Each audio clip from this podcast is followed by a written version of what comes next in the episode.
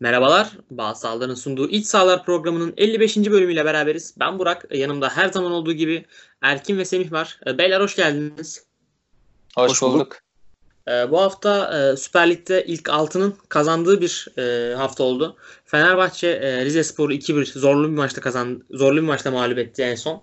Liderimiz Sivas Spor 1-0'lık bir galibiyet aldı Göztepe'ye karşı. Trabzonspor yine Kayseri Spor'a karşı 6-2'lik bir galibiyet. Başakşehir 5-1'lik e, bir galibiyet aldı. E, onun dışında Galatasaray'ın yine 5-0'lık e, rahat bir Antalya Spor galibiyeti vardı. Yani ilk 6 için Fenerbahçe hariç çok da zor bir hafta olmadı diyebiliriz bu hafta. Ama bütün bu maçlardan önce aslında konuşmamız gereken flash bir olay var. Son dakika gelişmesi. Ünal Karaman Trabzonspor'dan istifa etti. Yani çok acayip bir gelişme. Ben hiç anlam veremedim. Ee, burada sözü bu konuyla alakalı Semih'e bırakmak istiyorum. Semih abi bu konuyla alakalı neler söylemek istiyorsun? Çok enteresan gelişmeler yaşanıyor gerçekten Trabzon'da. Ee, normalde normal şartlarda maçtan bir saat sonra e, Ünal Hoca'nın açıklamaları paylaşılır. Ama Kayseri Spor maçı sonrasında paylaşım gece 11.30'da yapıldı. Maç gündüz oynanmasına rağmen. Herkes acaba neler oluyor? Ee, bir kriz mi var? Söylentileri ortaya çıkmıştı. Gece 11.30'da yayınlanınca onda anladığımız kadarıyla tepkilerden sonra zorla yaptılar. Aslında bağların ne e, noktaya geldiğini, aradaki e, birlikteliğin, bütünlüğün ne kadar bozulduğunu da görmüş olduk bu durumla birlikte.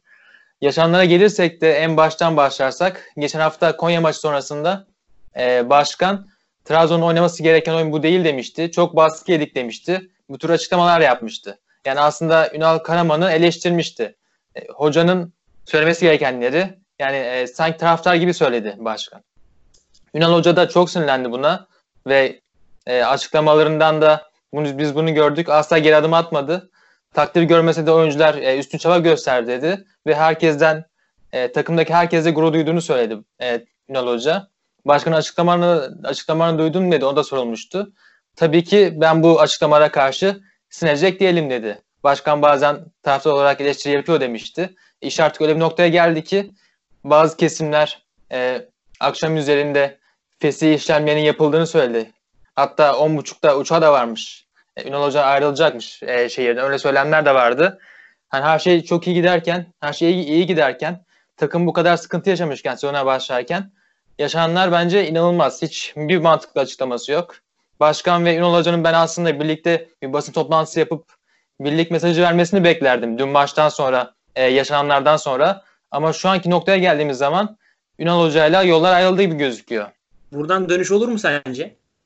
Buradan dönüş olsa bile artık hiçbir şey bence eskisi gibi olmayacak. Çünkü Ünal Hoca ile Başkan e, Ağoğlu arasındaki bağ hemen koptu. Birbirlerinin güvenleri bence sıfırlandı. Ünal Hoca bence asla kabul etmez. Zaten karakterin yapısını da biliyoruz. E, böyle bir çalışma ortamında çalışmak istemez. Sen ne kadar Trabzonspor'u çok sevse de, Trabzonspor'un efsanesi olsa da taraftar da çok haklı olarak hocanın yanında duruyor. Öyle bir duruş aldılar. Bence kesinlikle doğru bir duruş bu. E, Ahmet Ağoğlu nasıl böyle bir hata yaptı? Neden her şey iyi giderken e, Trabzonspor'u böyle bir kaosun içine soktu? Hiçbir anlam veremiyorum ben bu duruma. Ya kesinlikle öyle. Ya zaten ben komple şeyi hiç anlamıyorum. Bu başkanların çıkıp e, maçtan sonra teknik direktör eleştirmesini bunu Ali, Ali Koç da yaptı. O zaman da ben çok e, sinirlenmiştim. Şimdi Ali Ali Ağol'un yaptığı da çok saçma ki Ünal Karaman Trabzonspor için artık çok özel bir karaktere dönüşmüştü. Yani geçen seneki genç takımını alıp bu sene bu kadar sakatlık yaşanmasına rağmen yine şampiyonluk potosunda tuttu takımı ki taraftarların da hem geçmişten gelen futbolculuk bağlarıyla hem yaptığı teknik direktörlük hem futbolcularla kurduğu abi kardeş ilişkisiyle acayip takdirini kazanmış bir hocayı çok kolay yedi başkan. Bundan sonra dönüş olur mu dediğin gibi zor olur. Gerçekten bence e, Trabzonspor şu an yarın e, Pep Guardiola Pep Guardiola ile anlaşsa e, Ünal Karaman'dan aldığı verim alması çok zor. Çünkü o bayağı bir sıkıntılı bir dönem bekliyor Trabzonspor. Erkin abi sen ne diyorsun bu konuyla alakalı? Valla ben söylediğinize katılıyorum öncelikle abi şöyle ama yani e, yani başkanın saha içine karışması zaten Türkiye'de alışık olduğumuz bir şey ama hani e, şu tuhaf gerçekten bir Türk camialarının kaderi bu. Fenerbahçe'de, Galatasaray'da, Beşiktaş'ta yaşadık bunu yakın zamanlarda. Hani Galatasaray'da aslında böyle bir bu sefer yaşanmıyor çünkü artık o anlamda çok ciddi ders çıkarmış durumda cami ama yine yaşanabilirdi. Yani bir takım ayağa kaldırıyor e, kulübün genelde ya kulübün ya da Türk futbolunun e, böyle gerçekten önemli isimlerinden biri oluyor bu hocalar ve bir şekilde iş bu noktaya geliyor. Ben bunu bir kısır döngü ve artık bundan sıkılmaya başladım. Yani bir Galatasaraylı olarak mesela üzüldüm bu duruma. Söyleyebileceğim ek olarak bu var. Yani şey anlamadım. Saha içinde kalacak bir mevzu değildir. Muhtemelen bunun başka bir sıkıntısı da vardır. Aralarında başka de sıkıntılar oldu da belli ama yani çok büyük bir zarar verildi. Yani çok ve yani şöyle diyeyim e, Trabzonspor belki de şampiyonluk anlamında e, yüzde altmış, yüzde yetmiş ihtimalli düşünülecek, konuşulacak bir takımken şu anda bu havayı sıfırlanacak derecede kaybetti. Yani çok tuhaf bir olay oldu. Yani gerçekten bir futbol sever olarak çok üzüntü, üzüntü verici bir olay. Ve sebebini de hala anlayamadım ve hani mantıklı bir şekilde açıklanabileceğini düşünmüyorum. Benim düşüncelerim bunlar. Yani bu sene iki tane teknik direktör değişikliğini hiç anlamadım. Bir Ünal Karaman istifasını hiç anlamadım. İki Bülent Korkmaz bu ikisini e, asla anlamayacağım bu sene. Ünal Karaman hani ya senin dediğin doğru çok doğru. Hani bunun bir geçmişi kesinlikle vardı. Ali Ağaoğlu'nun o Konyaspor Ali Ağaoğlu diyorum çok özür diliyorum işte. E, Başkanın Konyaspor maçından sonra yaptığı açıklamalar bir şeyin birikimin sonucudur. O, o olayları başlatan o açıklama bence de değildir. Bu konuda katılıyorum sana. Eklemek istediğiniz bir şey var mı abi bu konuyla alakalı? Ben şunu söyleyebilirim aslında. Ya aslında Denizli Spor maçında yenilgi aldı Trabzonspor. Euro maçı kazansaydı lider Sivas'la sadece arasında 2 puan fark olacak devreye girerken. Yani o kadar kötü olaylar oldu takımda. Ee, Yusuf son dakika gitti transfer kapanırken, lig başlamışken. Üstüne Abdülkadir e, sakatlandı. 7-8 ay olmayacaktı. E, Nisan'da gelecek evet. E, Kuba'nın yaşadıkları var, sakatlıklar var. Onazi zaten bir yıldır ortada yok. Daha yeni yeni ısınmaya başlıyor takıma. Bu iki bu oyuncuların hepsi ikinci yarıda hazır hale gelecekti. Abdülkadir de son sanıyorum 7-8 maçta oynayacak son 7-8 haftada. Ee, o da takıma katkı verecek duruma gelebilir. Takımda e, sadece bir iki takviyeyle Sto- e, Hüseyin'in yanına sonma anlamında takviye yapılsa bence e, ligin en önemli şampiyonluk adaylarından biri olacak Trabzonspor. Her şey gayet iyi gidiyor. E, araya da iyi girilmiş. 6-2'lik çok gösterişli bir galibiyet de alınmış takım her şey iyi giderken takımda yani siz bunun üstüne senin dediğin gibi en iyi hocayı getir dünyadaki artık camia bölünmüş oldu. Taraftarların hepsi hocanın yanında. E, siz kendi istediğiniz ismi getirseniz bile ilk yenilgide, ilk puan kaybında bütün tribünler Ünal Karaman diye bağıracak. Hani böyle bir sıkıntı varken takımda e, ya, Trabzonspor'un düşmanı gelse ancak bu kadar zarar verir takıma. Kesinlikle öyle abi. Yani e, Ya buna çok- ek olarak şöyle bir şey var. Ee, araya girdim özür dilerim. Biliyorum, Yani. Galatasaray Fatih Terim'den sonra işte yani o 20 hatta ben tweet attım bununla ilgili. Aynı 2013'teki olaya benzedi bu gece. Yani Mancini geldi. Daha kim olabilir yani? O dönem Galatasaray'a gelebilecek büyük hocam. Manchester City şampiyon yapmış adam geldi. Hani ama yani olmuyor yani öyle bir figürü kaybediyorsunuz ki taraftarın o kadar benimsediği yani taraftar evde maç izlerken bile stadı geçtim evde izlerken bile sanki kendi e, ailesinden birileri oradaymış gibi, gibi bir güvenle izliyor e, böyle e, hocalar olduğu zaman. Hani altından kalkması çok büyük bir olay. Yani bakalım nasıl olacak çok merak. Kimin geleceğini çok merak ediyorum ayrı konu ama hani şu an kim gelirse gelsin çok büyük iş bu dakikadan sonra. Erkin senin şöyle bir ek yapacağım abi. Galatasaray'la bence Trabzonspor'un yaşadığının şöyle bir farkı var.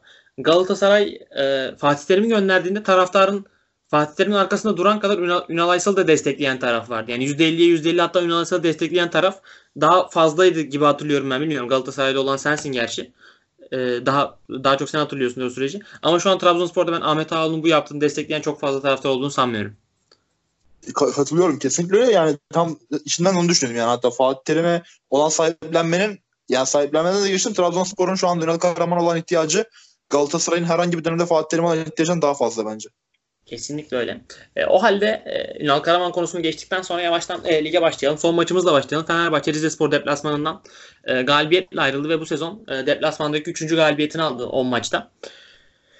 Özür diliyorum 9 maçta. 9 maçta 3 galibiyet oldu Fenerbahçe deplasmanda. E, Deniz Türüç'ün frikik golü, Jason'un uzaktan çok acayip bir şutuyla 2-1'lik bir galibiyet ama tatmin eden bir oyun var mı? Bence hayır. E, Semih abi yani bu deplasman galibiyeti. Tabii deplasmanda kazanmak güzel. Ama oyun seni tatmin etti mi? Bence herkesin ortak görüşü e, etmemiştir. Yani tatmin etmemiştir. Çünkü biz aslında şunu söyleyebiliriz. Fenerbahçe'de geri eğer 11 başlıyorsa maça oyun onun kanadından oynanıyor. Onun bölgesinden oynanıyor. Akınlar da e, sol kanattan oluyor haliyle. Gerinin olduğu bölgeden. Bu maçta ve geçen hafta olduğu gibi o bölgede Tolga olduğu için diğer kanatta Deniz ve İsla olduğu için bütün hücumlarda Deniz ve İsla üzerinden gerçekleştirildi. Aslında hoca ben bu noktada biraz anlayabiliyorum. Çünkü Rizespor'un e, bekinde karşınızda Melniak vardı. Ligin en hücum beklerinden biri Melniak ama e, hücumu ne kadar iyi ise savunması da tam tersi çok kötü durumda Melnyak'ın. Rize'nin 5-0 kaybettiği Başakşehir maçı vardı geçmişte. O maçta özellikle sadece onun üstünde oynamak istedi Başakşehir. Tamamen sürklase olmuştu Melnyak. Başakşehir'de böyle oynayınca onu hedeflemişti. Çok rahat skor da almıştı. Fenerbahçe'de ilk yarıda biz Deniz ve İsra'yı gördük o bölgede. Sürekli baskı yaptılar, hücum ettiler. Tüm akınlar oradan gelişti. Bayağı da aslında pozisyon yakalandı. Verim de alındı. Hedefe ulaşılmış gibiydi aslında. Ama diğer tarafa geldiğimiz zaman e, ikinci yarıda özellikle takımda bir durgunluk gördük. Çok fazla baskı yenildi. Hocanın hamleleri çok geç geldi. E, eğer Jason o golü olmasaydı o inanılmaz golü. Faul müthiş bir şuttu. Bence maç çok büyük krize girmişti. Kazanmak da çok zor bir hale gelmişti. Çok geç kaldı bence sonra değişikliklerde. Yani geri maç bir birken girebilirdi. Farklı bir hamleler yapılabilirdi. E, oyuncu değişiklikler yapabilirdi. Mas Cruze'ye 79-80 dakika sabredildi. Ben buna hiç anlam veremedim. E, Fenerbahçe'nin attığı gollere bakıyoruz. Birisi dediğin gibi duran topta Deniz Türk'ün müthiş vuruşunda e, Gökhan kapattığı yerden gol yemişti. O da hata yaptı. İkinci golde de Jason'un beklenmedik bir inanılmaz golü var. Önemli olan galibiyet tabii ki. Uzun zaman sonra kazandı Fenerbahçe. Ama oyun bence kimseyi tatmin etmemiştir. Ya bence de öyle. Ersun Yanal'ın kesinlikle maçtan gerekli sinyalleri çıkarması lazım.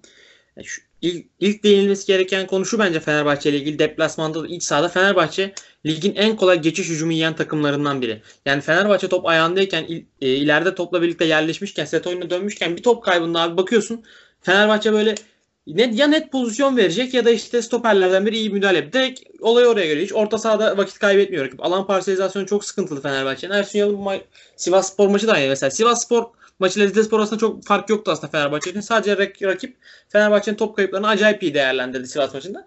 Rizespor o kadar iyi değerlendiremedi. Fenerbahçe'nin öncelikle buna bir Ersun Hoca'nın bir şekilde çözüm bulması lazım. Hani ben bunu Emre Belezoğlu'nun kaynaklı olduğunu düşünüyorum ama bu maç devam etti aslında o problem. Ee, Emre Belezoğlu'nun hamleden bir bir hamle oyuncusu olarak kullanılması maç hoşuma gitti. Aslında maça girdikten sonra da bir şeyler katabileceğine inanıyorum ama Emre Belezoğlu da çok e, kendine yakışmayacak şekilde hatta çok basit top kayıpları yaptı. E, Tolga Ciğerci yine e, ileride çok çok fazla basit top kaybı yaptı ve çok fazla Fenerbahçe böyle bu şekilde e, basit hatalarla çok fazla geçiş hücum yedi. E, bu can sıkıcıydı tabii. Ama dediğin gibi ben de hocanın geri yerine e, Tolga tercihini anlıyorum. Çünkü geri hani Deniz'le Geri ile deplasmana çıkmak, Deniz Geri Kuruze üçlüsüyle seni biraz e, zorlayabilir açıkçası. Hani iç sahada tamam her türlü okey de deplasmanda biraz zorlayabilir. Ama yine de e, güzel galibiyet.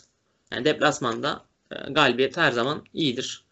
Emre beni çok şaşırttı. Ben şunu söyleyebilirim onun hakkında. E, çünkü son 10 dakika çok önemli bir e, baskı yedi Fenerbahçe. Net pozisyonlar da verdi rakibi. Hani Emre oyuna girmiş artık oyunu biraz daha tutmanız gerekiyor. Hedefiniz şampiyonluksa karşınızda da Rize Spor gibi e, bazı noktalarda hücum anlamında sıkıntılı olan bir takımla oynuyorsanız, çok iyi bir e, forvet olmayan bir takımla oynuyorsanız biraz daha topu tutabilmeniz lazım. Oyunu kontrol altında tutabilmeniz lazım. Mesela Başakşehir olsa ne yapar eder? Kalesine şut bile çektirmez diyor son 10 dakika. Top dolaştırır, korner direklerine gider, zamanı oynar. Bunların ustası olmuş bir takım Başakşehir. Ama Fenerbahçe'de hala her an e, taraftarlar acaba gol yiyecek miyiz gibi düşünüyor. Her an bir risk var takımda. Her an bir hata yapacak mı? Birinin ayağı kayacak mı? Rieson'un geçen hafta olan gibi Burak Yılmaz'ın karşı karşıya kaldığı pozisyon gibi. Her an takımda bir aksiyon var. Fenerbahçe'nin asıl bunu çözmesi de gerekiyor. Çok önemli bir sorun bence bu. Ya Fenerbahçe taraftar bence takım hücuma çıkarken bile o maç 2-1'den sonra tırnaklarını yemiştir. Çünkü Fenerbahçe takım hücuma çıkarken bile her an gol yiyecekmiş gibi.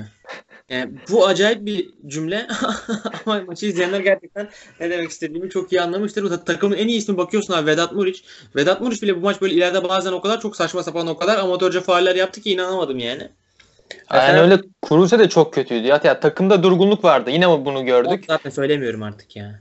Evet ya yine berbat performans. Ee, yine ya, normalde biliyorsunuz ben e, iki isabet şut çektim diye bakıyorum Kruse'nin. Her hafta ben bunu bakıyordum iki olana kadar. Bu hafta bir de göremedi. Şutu yok kale. İsabeti şutu yok. Maçı sıfırla tamamladı. Kazandığı ikili mücadele zaten beşte bir. Ya takıma hiçbir şey katmadı bugün. Hocanın da bu kadar sabretmesi ona pek bir anlam veremedim açıkçası. Ee, Erkin abi sana şöyle gelmek istiyorum. Sence bireysel anlamda Fenerbahçe'nin bu maçta e, dikkat çeken oyuncusu kimdi? Abi şöyle aslında hem olumlu hem olumsuz anlamda dikkat çeken oyuncuları vardı Fenerbahçe'nin. Ee, yani bugün ben şöyle Ozan Tufan'ın orta sahaya geçtiğinden beri hatırlıyorsunuz. Ben iki programda yok ama ondan önce konuştuğumuzda hani Ozan orta sahada oynaması gerektiğini düşünüyorduk falan. Ee, onun ben e, olumlu yansıdığını düşünüyorum. Belki oyun tekniği ve kalitesi açısından e, bilemem ama e, ya oraya daha bir dinamizm getir, daha bir dikine oyun e, karakteri getirmeye başladı Fenerbahçe'de bu. O anlamda e, Ozan'ı görebilirim. Mecai son çok güzel bir gol attı. Hani sadece golünden dolayı bile övebilirim. Deniz aynı şekilde. Ama onlar sadece gol üzerinden değerlendirebilirim ama e, ikinci yarı özellikle Kuruze çok ciddi takımı duraklattı yani. Yani Fenerbahçe'nin ikinci yarıda e, bir biriken çok ciddi sıkıntılar yaşayabilirdi. O anlamda Kuruze diyeceğim. Yani olumsuz anlamda konuşacağım. Yani olumlu anlamda dediğim gibi Ozan Tufan diyorum. Ya Kruse'ye katılıyorum. Kruse böyle maçlarda zaten git çok git geldi maçlarda kambura dönüşüyor takımın sırtında. Ee, ben olumlu anlamda abi senden farklı olarak Deniz Türüç diyeceğim. Deniz Türüç'ü ben bu akşam gerçekten beğendim. Hani e, bu bazı driplingleri, bence pas kalitesi, e, savunma katkısıyla e, gerçekten abi, attığı gol de var zaten. Bence çok iyi oyun çıkardı Deniz Türüç. Bence ve, en iyi maçıydı Fenerbahçe'deki. Ne bence de abi kesinlikle öyle. Evet. Deniz Türüç bence artık formayı e, bir süreliğine garantiye aldı şu anda.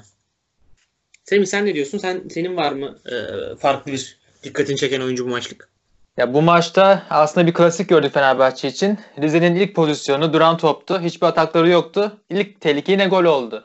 Bu sezonun klasiği Fenerbahçe için. Sürekli böyle oluyor. Sürekli geriye düşülüyor da gol görülüyor. Maç hep sıkıntıya giriyor. Kaosa giriyor. Yine aynı şekilde gördük ama bu kez galibiyet geldi. E, Rize tarafına gelirsek de aslında onların planları şuydu. E, Fenerbahçe oyun kurarken Zanka ve Jailson üstünden pasa çıkarken e, oyuncular Rize oyuncuları 5-3-2 gibi yerleştiler. Fenerbahçe'nin ra- rakip alanda olduğu set oyunundaysa sadece ileride olacağını bıraktılar. Herkes birbirine yakın oynayıp e, alan bırakmamaya çalıştı. Böyle bir yerleşim gördük. Ama Rize Spor'da çok dengesiz bir oyun görüyoruz. 6 maçlık çok iyi fikstür vardı. Antalyalı, Konyalı, Kayserili, Kasımpaşa, Malatya böyle bir bölümde sadece iki galibiyet çık- çıkarabildi Rize Spor. Onlar da çok iyi değiller ama lig o kadar e, ligde o kadar çok takım var krize girmiş. Çok kötü durumda olan takım çok fazla. Bu yüzden e, ilk yarı bittiğinde Rize Spor'u 6 puan önünde görüyoruz e, küme hattına oranla. Hani Rize, Rize Spor aslında e, iyi oyun oynayamıyor. Çok fazla sıkıntıları var. Santraforlarda sorunları var. Sürekli eleştirdiğimiz bir takım. Çok fazla sorun yaşadılar 17 maç boyunca. Ama ona rağmen 6 puan önde girmeleri diğer takımların da aslında ne kadar sorunlu olduğunu gösteriyor bize. Kesinlikle öyle abi. Yani Rizespor'un şöyle bir sıkıntısı var. Bence Türkiye Ligi, e, Süper Lig'de net bir 9 numaran olmadan e, iyi bir takım olmak ben imkansıza yakın bu kadar e, mücadeleye dayalı, bu kadar fiziksel temasa dayalı birlikte. Rizespor da bence El Kabir sakatlan, sakatlandığından beri e, bununla başa çıkmaya çalışıyor. ve Bence fena getirmediler devre arasına kadar. Devre arası büyük ihtimal forvet takviyesi olacak. Ondan sonra ben onların daha çok e, toparla, toparlayacağını düşünüyorum. Çünkü e, çok da olumsuz bir futbol oynamıyorlar. Aynen öyle bence bu korku yaşamazlar küme düşme korkusunu. İyi bir forvet gelirse rahat bir ikinci yarı geçirebilirler. Bu sene zaten küme düşme korkusu hiç kimse yaşamayabilir ya. Yani Aynen. çok Kayseri Spor'la Ankara gücü sağ olsun kimseye bırakmadı bu korkuyu. Ya şöyle söyleyeyim. Akhisar Spor hani geçen senenin 18.si bu ligde olsaydı bence şu an 13. 12. falan olabilirdi. Geçen seneye göre çok e, kötü takım var. Aynen öyle ya bir de aslında diyoruz yani 70 civarı şampiyonluk gelecek sanıyoruz diyoruz lider takım için. Ama o kadar çok kötü takım var ki ligde. Hani herkes sıkıntıya girmiş durumda. Sivas'ın yaptığı gibi 7-8 maçlık seri galibiyetlerle 70 puanı geçecek gibi gözüküyor takımlar. Olabilir ya. Çok şey değil. Uzak bir ihtimal değil yani. Sivas zaten şu an 37 aldı. E, 37 yani bunu devam ettirseler yani en kötü 70 yapıyorlar. Fenerbahçe yine yani ilk yere göre biraz daha iyi performans koysa ortaya 70'i görebilir. Yani değişik bir bu sene çok çok hiçbir şey belli olmadı ya ilk yarı o kadar boşuna oynan yani ne iler ne Çok- şeyin ligin ilerisinde ne ligin gerisinde hiçbir şey belli olmadı. Özellikle Fenerbahçe, Galatasaray ve Beşiktaş arasında ben hiçbir denge kuramıyorum yani. O kadar kafam karışık ki. Üç büyükler arasında yani. Yani Kesinlikle. ne olacağına dair. Şu anki oyunun olarak Galatasaray aslında geri, bayağı geride de yani sonra maçı saymazsak. Ama ikinci dönem ne olacağını hiç öngöremiyorum. Ama Galatasaray'da Fenerbahçe'den e, ve Beşiktaş Fenerbahçe'den özellikle Galatasaray e, ligin en iyi savunma yapan takımlarından biri ama yani sağlam takım en azından. Ki çok Yani. saçma sapan goller yeseler de. Ya bu arada e, Galatasaray demişken de yavaştan erken Galatasaray'a geçelim istersen. E, Olur. 5-0'lık bir galibiyet abi. Çok Galatasaray şükür. taraftarı bir oh dedi artık yani 17. haftada da olsa. Ne, ilk defa Galatasaray herhalde defteri kapattı bir maçta ilk defa. E, güzel bir galibiyet. E, bir taraftar olarak hissiyatın nedir bu maçtan sonra?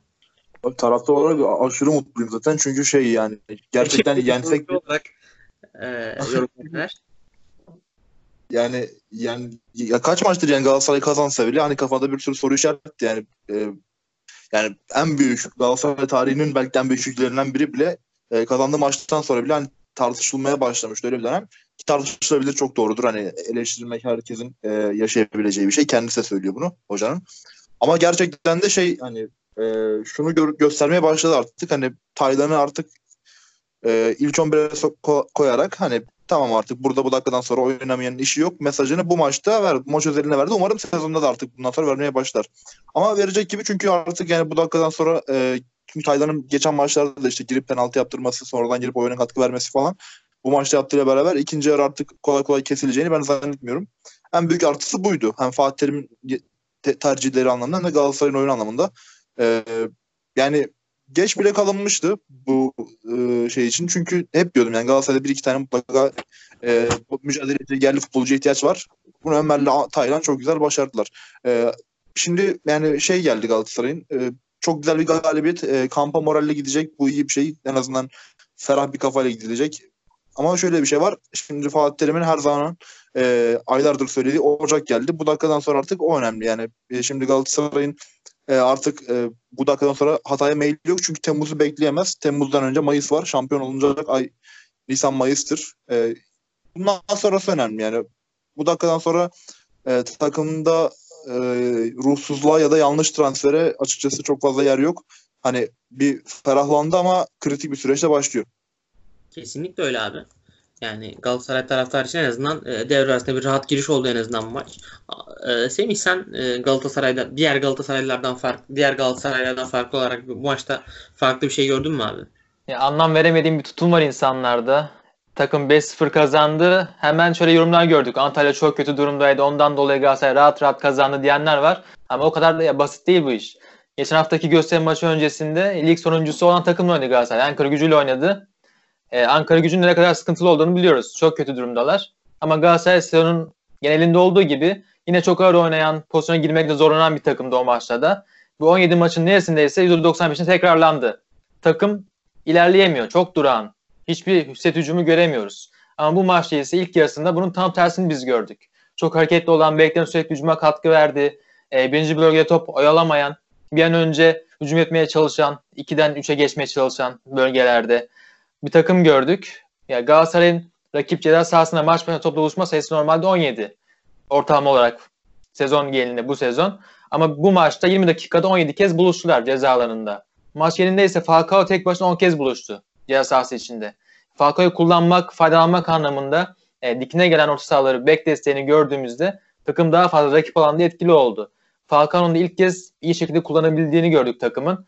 Yüzde, e, aldığı pasların da %31'ini rakip ceza sahasında aldı Falcao. İki tane de gol attı zaten. Takım hareketli olduğunda onun ne kadar verimli olduğunda gördüğünüz bir maç oldu.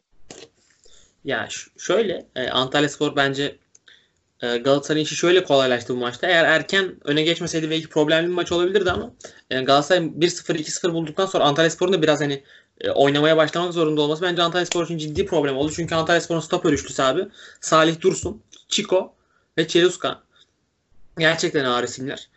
E, ve Galatasaray bunun e, beklerle stoperlerin arasında çok rahat girerek çok da ekmeğini yedi bu maçta. O, o bakımdan maçın hikayesi Galatasaray'ın işini kolaylaştırdı. Bu ayrı. Ama Galatasaray e, Ankara gücü maçından ve e, hani oynadığı diğer maçlardan da farklı bir coşkuyla oynadı bu maç. Ama tabii bu biraz da maçın hikayesinin getirdiği bir durum aslında. Yani e, tamamen oyun kalitesinden kaynaklı. Yani Ankara gücü maçı da bu maç olabilirdi aslında. Öyle söyleyeyim takım aşırı durandı o maçlarda. Ya bu maçta takına bir canlılık, e, hücum etme isteği, hareketlilik gördük. Bunda bence tabii ki Tayland'ın etkisi de çok büyük. Onun verdiği dinamizm ilk kez 11 başladı sanıyorum bu, bu maçta. Onun getirdiği dinamizmle beraber takım bir an önce ileriye gitmeye çalıştı. Beklerin de sanıyorum son maçı oldu artık. Veda maçı olmuştur yaşanan bu kadar şeyden sonra. Onlar da iyi performans sergiledi. Tabii Antalya Spor'un da olduğu durumu gördüğümüz zaman, içinde bulunduğu durumu gördüğümüz zaman bir kez daha Bülent Korkmaz'a da e, yazık olmuş diyebiliriz. Hoca hiç hak etmedi bunları. Baştan sona kadar hep yanlış olduğunu söyledik bu e, kararın. Gelinen noktada ise işte altın maçta 3 beraber 3 puan alabildi Antalya son maçlarda. Aslında şuna söylüyorduk biz. Takım çok sıkıntılı. e, ilk maç sonrasında 6 maçta 2-3 puan alabilirse kimse şaşırmasın diyorduk. Fikstür çok sertti çünkü Thomas'ın. E, aynen öyle oldu aslında. E, Thomas da kredi istedi maçtan sonra. Takımın e, kamp geçirmesinden sonra daha iyi olacağını söyledi. Süre tanınmasını istedi. İkinci yarı ilk 5 maçta çok iyi fikstür de var takımın ama e, o takımda transfer gerektiğini e, ama ligin en düşük açık ara en düşük bütçeli takımı olduğunu biliyoruz. Normalde e, takımda bir hareketlenme de görebiliriz. Ama pek umut vermiyor Antalya Spor. Gidişat pek aydınlık değil Thomas için. Bence de öyle. Ben de hiç beğenmedim Antalya Spor'u ama şey de var ya Galatasaray çok keskin bitiriciydi bu maçta. Yani çok yüzdeli attılar ilk yarıda. O da biraz Antalya Spor'un gardını çok erken düşürdü ki zaten özgüven olarak dip yapmış bir takım. E, gard bir anda düşünce de şey koptu. Yani mesela Ankara gücü de puan olarak daha düşük bir takım. Ama Ankara gücünde zaten beklenti de çok düşük olduğu için hani onların özgüven konusunda çok problemler yok. Onlar zaten onlardan beklenen bir şey de yok. Onlar çıkıyorlar oynuyorlar. Her maçta öyle. E, ama Antalya Spor acayip dağıldı mesela 2-0'dan sonra. Ee, eklemek istediğiniz bir şey var mı bu maçla ilgili? Antalya Spor ya şunu hatırlıyorum ben 9 hafta geride kalmıştı. Liderden 3 puan uzaktaydı. Öyle hatırlıyorum. Ya şu an geldiği durum küme hattının en büyük adaylarından oldu düşme anlamında. Ee, o rekabette, o yarışta herhalde artık başkanı demiştir biz niye böyle bir karar aldık anlamamıştır. Thomas'ın da projesi, planı olması çok güzel. İlk deneyimini yapıyor. Ama e, bu kadar sorunlu bir takımda da onun başarılı olması e, elinde istenen bir kadro olmadığı için başkanın da Türk futbolunun klasiği olan aceleci davranması bu noktaya getirdi takımı. Ya bence çok hani çok çok bomba bir karar bu ya. Yani Bülent Korkmaz'ı gibi ligi bilen, geçen sene çok iyi iş çıkarmış. Bu sene de skor olarak olmasa da oyun olarak fena iş çıkarmamış bir hocayı gönderip abi e, Stefan Thomas gibi iyi belki Bülent Korkmaz'dan çok daha iyi bir hoca olacak ileride ama kadronun dinamiklerine, ligin dinamiklerine hakim olmayan bir adam getirmek bilmiyorum. Çok büyük e, falsolu bir karar. E, dinliyorum abi Erkin. Sen de e, araya girmiştin. Abi şöyle bir şey var burada mesela. Ee, hani biz eleştirdik işte hani Antalya Spor'un biraz korkmaz kararını haklı olarak haklı çıkmaya gidiyoruz şu an yavaş yavaş. Antalya Spor bence Kayseri ve Ankara gücünden sonra şu an en tehlikeli durumda olan takım gibi görünüyor. Ee, işte yani hatta bu Trabzonspor örneği de bugün mesela hani tam birebir aynı örnekler değiller. Hani Ünal Karaman'ın Trabzonspor için olan e, değeriyle Bülent Korkmaz Antalya Spor ile bir eşleşme değil ama hani işte e, lige bilen biraz daha hani e, futbolculuğundan gelen bir liderlik ruhu olan bir hocanın böyle e, kritik durumlardaki camialarda nasıl işler yapabileceğini, e, düşük bütçeli, düşük e, profilli kadrolarla bile nasıl işler yapabileceğini görüyorken hani işte Trabzonspor'da bir şampiyonluk eşiğinde falan yani ligimizde aslında yerli hocaların bir anlamda kıymetini gösteren bir tablo. Her ne kadar e, yerli hocalarımız bana göre ve birçoğumuza göre çok iyi taktisyenler olmasa, çok iyi modern futbol e, uzmanı insanlar olmasalar bile e, adam yönetimiyle işte ligi bilmeleriyle geçmişten gelen birikimleriyle bu ligde çok önemli yere sahipler hala. Onu da gösteren bir tablo. Kesinlikle öyle. Ee, abi yani katılıyorum sana. Ee, şöyle bir şey var bir de son olarak ekleyeceğim konuyu. Bülent Korkmaz bu takımda, bu dar kadroda kimden ne zaman nasıl verim alacağını çok çok iyi çözmüştü. Yani Nazım Sangare'yi o 3 ee, savunmayan geride üçlü gibi dizip Nazım Sangare'yi daha çok öne çıkarması, bazı maçlarda Gustavo'yu, bazı maçlarda Mukayru'yu tercih etmesi, maçına göre ki çok doğru seçimler yapıyordu orada. Çok iyi çözmüştü kadronun dinamiklerini ama şimdi bambaşka bir hoca Thomas yani oynatmak istediği bir sistem var vesaire ama kadroda sınırlı bir kadro yani. O yüzden zor yani. Thomas'ın işi de zor. Antalya Spor'un işi de zor bundan sonrasında. Ee, Semih senin var mı beklemek istediğin bir şey maçla ilgili? Yok başka yok. Ee, Beşiktaş da e, Gençler Birliği'ne karşı 4 birlik bir galibiyet aldı. Onlar da hani e, çok krize girebilecek bir maçı biraz e, kırmızı kartların etkisiyle bence ikisi de, ikisi de çok doğruydu kırmızı kartların. Kırmızı kartların da etkisiyle rahat bir maç çıkardılar 1-0'dan sonrasında. kopardılar ve güzel bir iç saha galibiyetiyle ilk, ilk yarıya veda ettiler. Erkin abi sen Beşiktaş'ı bu maçta nasıl buldun? Oğuzhan Özyakup'un yanlış hatırlamıyorsam 999 gün sonra Vodafone Arena'da attığı ilk gol. Ee, onun da bir anlamda dönüşü olduğu maç. Ne diyorsun abi? Ya açıkçası e, ben e, dediğin gibi kartların çok fazla etkisi olduğunu düşündüğüm için e, bu maç özelinde çok derin bir yere varamayacağım ama şey anlamında yani Oğuzhan'dan çok her zaman gibi Atiba korkunç işler yapıyor. Yani bunun e, rakip çok zayıf olabilir, ta, takımı güçlü olabilir ama e, yani bir gol üç asist çok korkunç bir performans. O, ona değinmek lazım. Onun dışında hala e, ama yani işte bu e, Beşiktaş'ın oyun olarak yükselmesi, coşmasına rağmen e, Oğuzhan'ın gol atması tabii ki iyi bir gelişme ama bazı oyuncularda da hala beklenen performans bu maçta da gelmedi. O biraz soru işareti yaratıyor, bende. Çünkü e, 1-0'dan sonra 11 kişi oynayıp direnç gösterebilen bir gençler birliği olsa hani ne olacaktı o bir soru işareti. Yani Umut Nayır, Laiç e, ne olacaktı? Ya da işte yani bakıyorsun Caner, Atiba, işte Enkudu biraz top oynadı. İşte Vida golünü attı, Oğuzhan girdi golünü attı ama hala e, bir 11 kişilik bir takım oyunu göremediğim için açıkçası biraz şüpheliyim bu galibiyet konusunda. Yani Yani- çok fazla bir şey e, yani takımı gömmek de istemiyorum. Tabii ki müthiş bir galibiyet ama 9 kişi olduğu için e, biraz işte Oğuzhan konusunda falan filan yanılgıya düşermişim gibi geliyor yorum yapmak. Ya kesinlikle öyle abi. Çok haklısın. Ama e, gerçekten hani e, o kırmızı kartlar bu kadar erken gelmese çok krize gire- girebilecek bir maç gibi duruyordu açıkçası bence. Çünkü Beşiktaş çok fazla çok etkili olamadı ilk yarıda. Ama e, maçın hikayesi de onlara biraz yardım etti. E, Atiba'nın da bir yerden sonra oyuna aşırı ağırlığını koymasıyla birlikte e, iyi bir galibiyet oldu. E, Semih abi senin bu maçla ilgili dikkatini çekenler nelerdi? Ya ben ilk yarı Beşiktaş'ı senin dediğin gibi çok durağan gördüm. Üst üste 4 maçlık mağlubiyet aldı Beşiktaş e, resmi maçlarda. Ardından bir reaksiyon beklersiniz, bir aşık beklersiniz. Geçen hafta derbi kaybedilmiş. İlk, e, ilk yarının son maçı, iç sahadasınız. İlk yarı bir ateşli futbol beklerdim ben takımdan. Ekstra istek beklerdim. Ama tam tersi oldu. Çok yavaş oynayan bir takım gördük. Gençler Birliği 10 kişi kaldı, golü attı. Hala oyuncularda bir enerji düşüklüğü vardı. Üstüne 9 kişi kaldı Gençler Birliği. Yine aynı hava vardı ilk yarı boyunca. İlk yarıyı ayrı bir kenara koyuyorum. Çünkü ilk yarı çok büyük sorun iç sahada Beşiktaş için. İlk yarı tamamlandı artık. 9 maçta 9 maçın 7'sinde ilk yarıda gol atamadı Beşiktaş. Attıkları 2 maç var. Göztepe'ye karşı 45 artı 2'de gelen bir gol var. İlk yarının son anında. Diğeri de Kayseri Spor'a karşı ilk yarı 7-8 olacak maç. Kayseri'nin çok kötü olmasından dolayı. Takımın dağılma haline gelmesinden dolayı. O zaman sanıyorum Bernal Başkan da yeni gelmişti. Takım çok karışıktı. Yani bu iki takım atabildi Beşiktaş. İlk yarı golleri.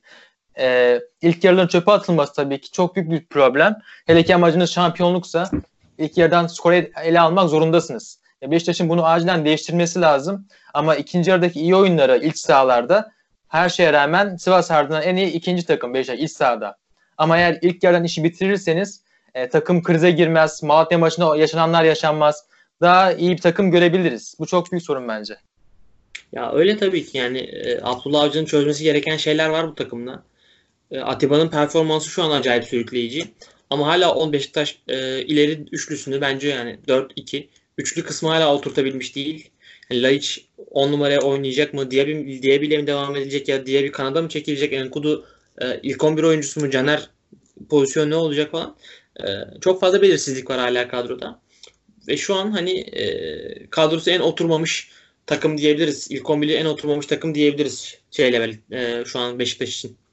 Eğer Boyd transfer edildiğinde e, daha iyi katkı verseydi, Boyd'dan iyi bir performans görseydik, Diaby'nin de çok inişli çıkışlı bu ilk yarı performansında e, Formo'nun uzun süre zirvede kalabildiği, skora katkı verebildiği dönem görebilseydik, e, Beşiktaş'ın 3-4 puan fazlası olabilirdi şu anda. Bir türlü çünkü hoca çareyi bulamadı, çözümü bulamadı. Takımda o kadar e, dengesizlik var ki bazı oyuncular mükemmel oynuyor Atiba gibi. E, Atiba'nın zaten yaptığına değineyim hatta. E, bu sezon takımın en fazla ceza sahasında toplu buluşan isimlerinden biri Atiba. Onun varlığı takıma çok büyük bir katkı veriyor. Zaten iki senedir de konuşuluyor. Ne zaman takımdan ayrılacak artık Atiba mı kalmış diyenler vardı. Bu sezon defans forsa oyuncusunun böyle bir çıkış yapması sanki 19 yaşındaymış gibi böyle bir aşıkta olması 37, 37 yaşında olacak 2 ay sonra. Buna rağmen ofansif yönü bir anda değiştirebildi. Çok iyi katkı verdi.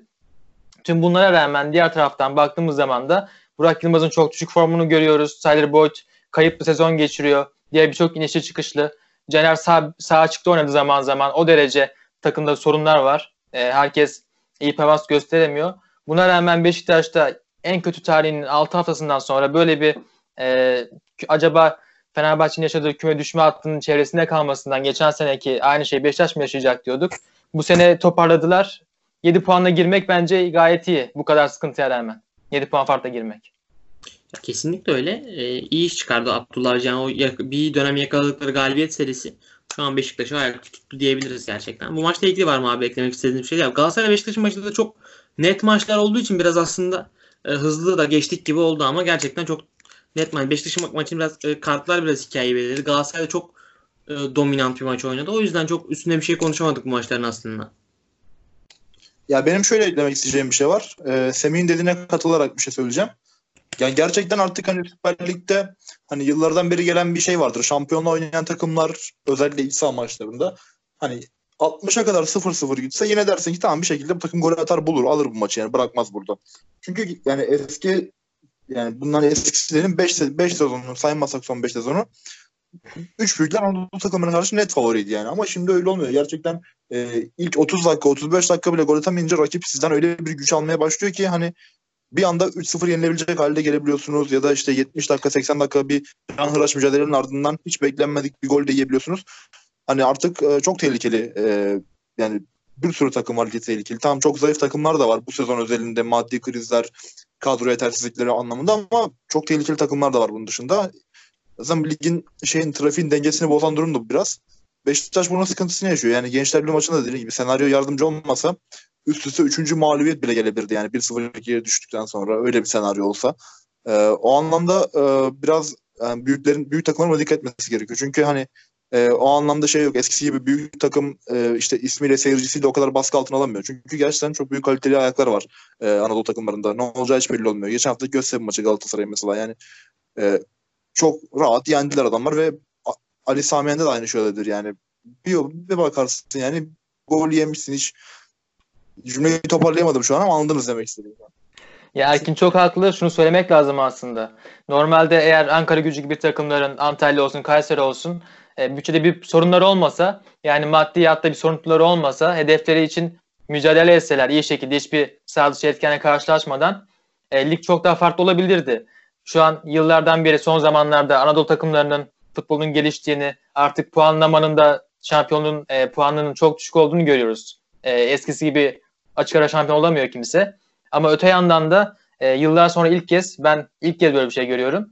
Kayseri Spor eksi 26'da bitirdi ilk yarıyı. Ankara gücü eksi 19'a bitirdi. Antalya Spor eksi 18 avarajda bitirdi.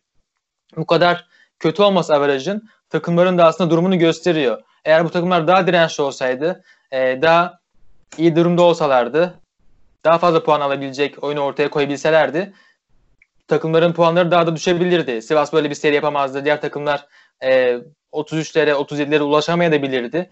Ya çok enteresan bir lig izleyebilirdik. Ama bu takımların çok kolay dağılması, Kayseri Spor'un Ankara gücünün sadece iki galibiyet alabilmesi, eksi avarajda artık tarih rekorlar kırmaları Süper Lig tarihinde e, bu noktaya getirdi Süper Lig'i.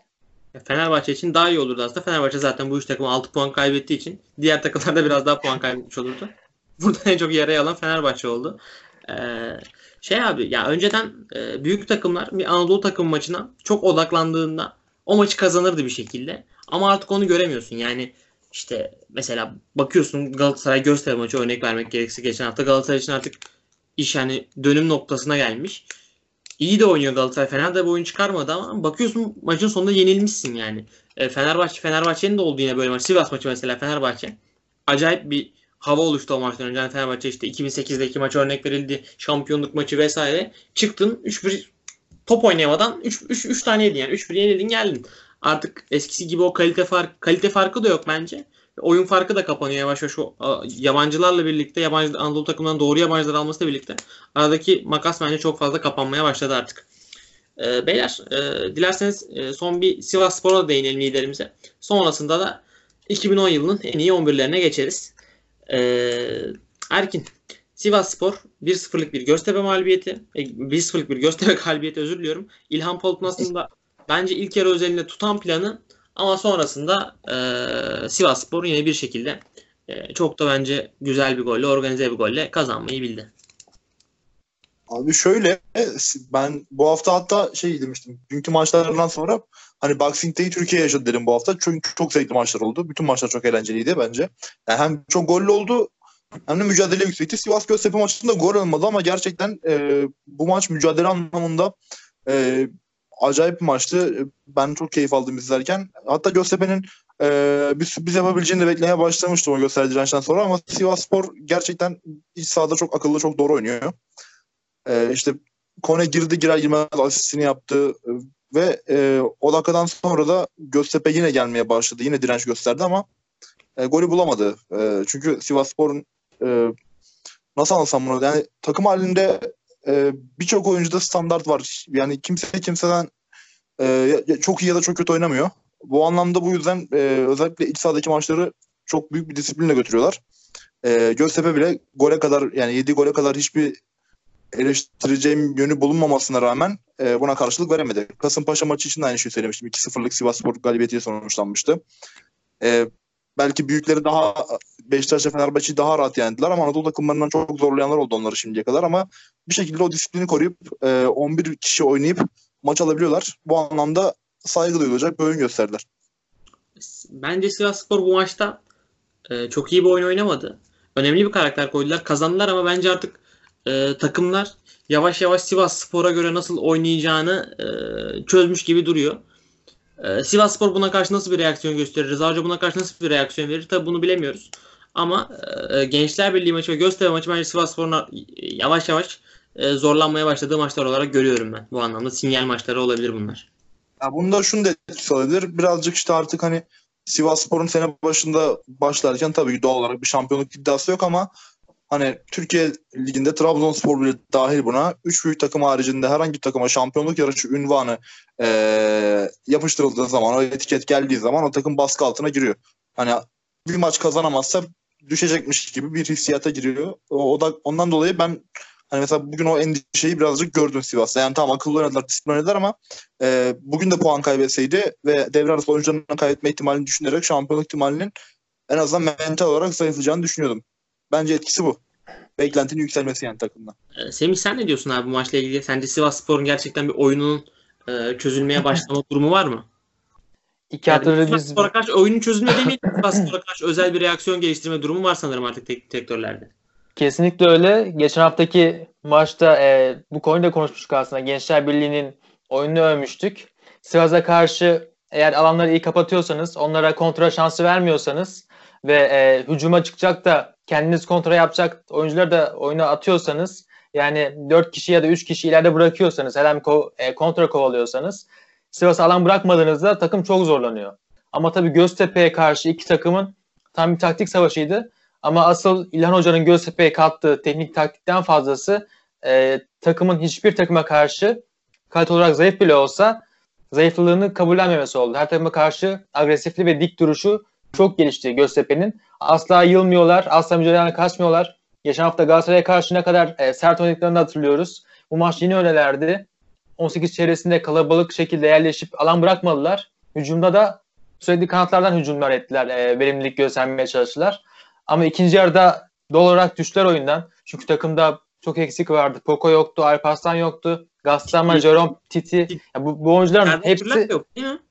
Efendim? Serdar da cezalıydı bu maçta. Kart cezalıydı Serdar'da yanlış hatırlamıyorsam.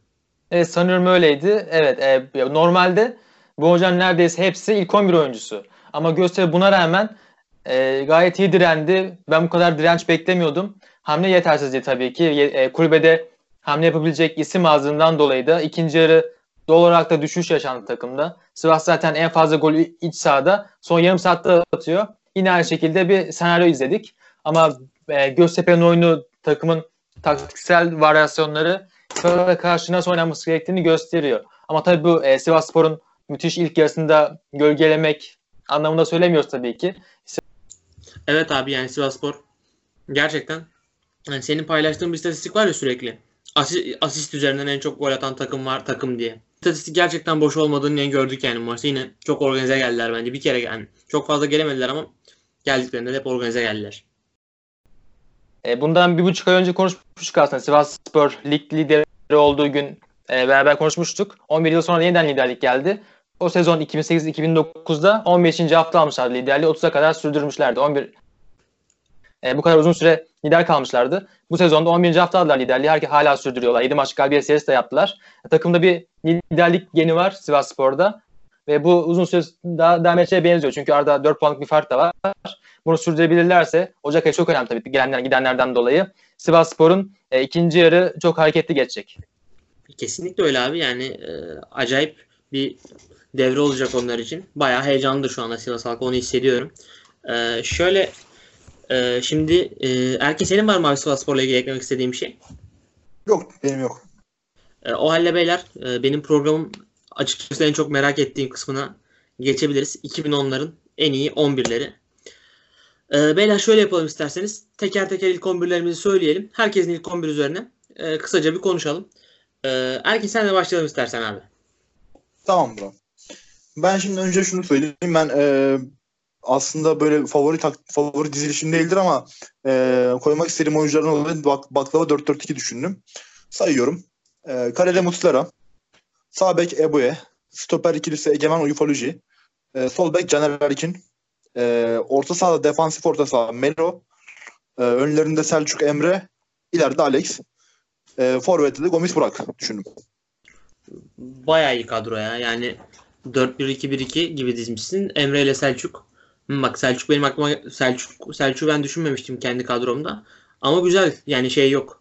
Tartışılacak. Bayağı iyi kadro ama benimkiyle alakası yok. ama bayağı güzel kadro. Mesela 4-1-2-1-2 gibi dizsem tahminen ben de böyle dizerdim kadroyu.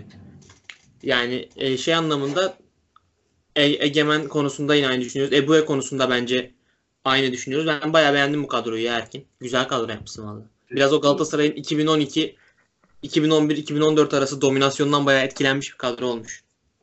İşte zaten Selçuk özellikle orada. Ya ben bir yıllık performanslara da baktım biraz hani. Ee, şey oluyor. Yani, Ufaluj'un yani bir seneki şeyimi unutamıyorum gerçekten. Çok iyi performanstı.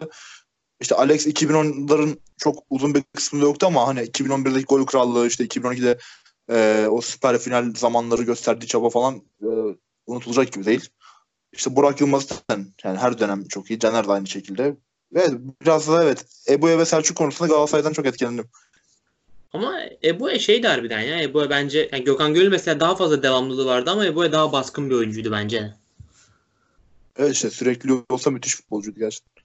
Bu arada Egemen de e, sakatlıklar olmasa e, çok çok daha farklı anabilirdik onu ya. Onu da buradan hani ben acayip beğenirim Egemen'i. O da harbiden çok büyük stoperdi. Hala oynuyordur muhtemelen bir yerlerde sakatlıktan dolayı oynayamıyordur ya da ama hala iyi yani. E, s- dilerseniz ben şimdi kendi 11'imi söyleyeyim size. Buyurun. Ee, ben kaleye Muslera'yı koydum yani doğal olarak. Ee, Ebue, e, Egemen, Uyfaluji, e, solda Caner, e, orta ikili Emre ve Melo, e, sağda Feguli, e, 10 numarada Alex, sol tarafta Schneider, forvette Gomis. E, Gomis ile Burak Yılmaz arasında çok fazla gidip geldim aslında ama e, Gomis'in hani 2010 2017-2018'de tek başına bu kadar dominant bir şekilde Galatasaray'ı şampiyon yapması ve e, 30 golle sezonu tamamlaması e, yani hem 30 gol atıp hem de takımını şampiyon yapması açıkçası e, onu bir adım öne çıkardı bende. Yani ona bir yorum yapayım ben.